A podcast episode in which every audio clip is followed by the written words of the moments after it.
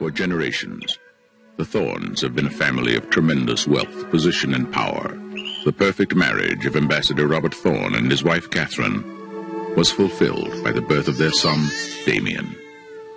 And then, when the child was five years old, something terrible happened.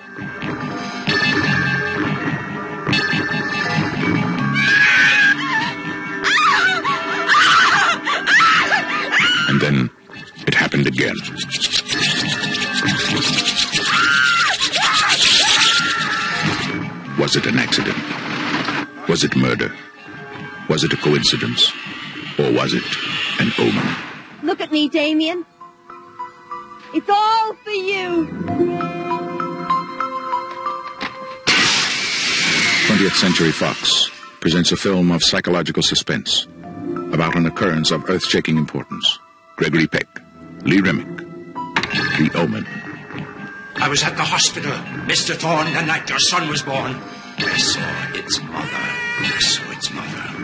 I have fears. I've fears. What kind of fears. Its mother, Mr. Thorn. It's on my wife. Its mother. What is it you're trying to say? His mother was a. This is not a human child. Make no mistake.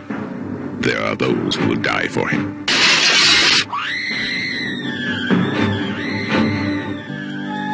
There are those who will kill for him.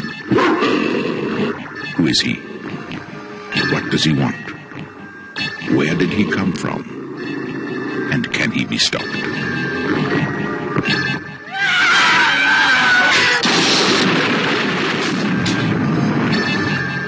Gregory Peck, Lee Remick, The Omen.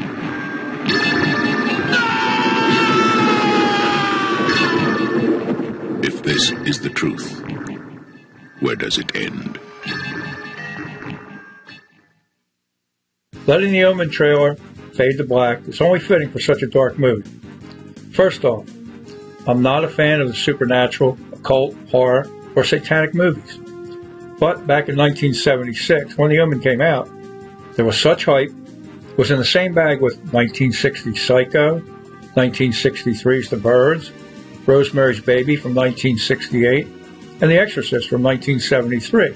You just wanted to see it. So I did, and I liked it.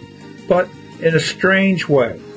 Just like, like the ones I already mentioned, plus Poltergeist, Carrie, The Shining, and yes, even Jaws. I watched them all and liked them all, but like I said, in a strange way.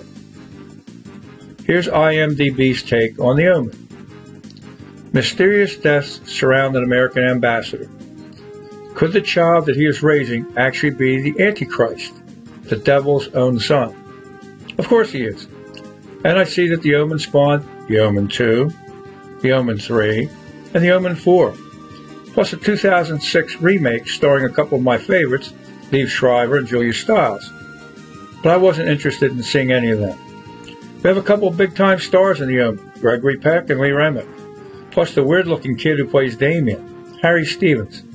And I can't imagine any parents naming their kid Damien if they ever saw this movie. The kid's a Brit, total three credits. He also plays a reporter in the 2006 remake, and he's in one other off the wall movie not worth mentioning. Gregory Peck, a surprising 58 credits for such a huge star.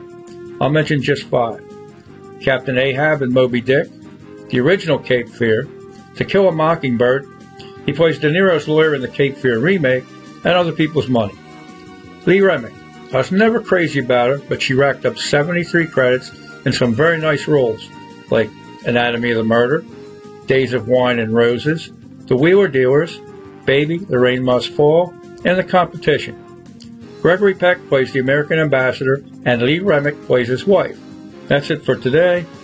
Except for a quick plug for Cleopatra Murdered, I'm going to be giving away PDF copies of Cleopatra Murdered soon. Anyone who becomes a subscriber at barrybowe.com, my website. Thanks for stopping in today. Until next time, see you. And that's a wrap.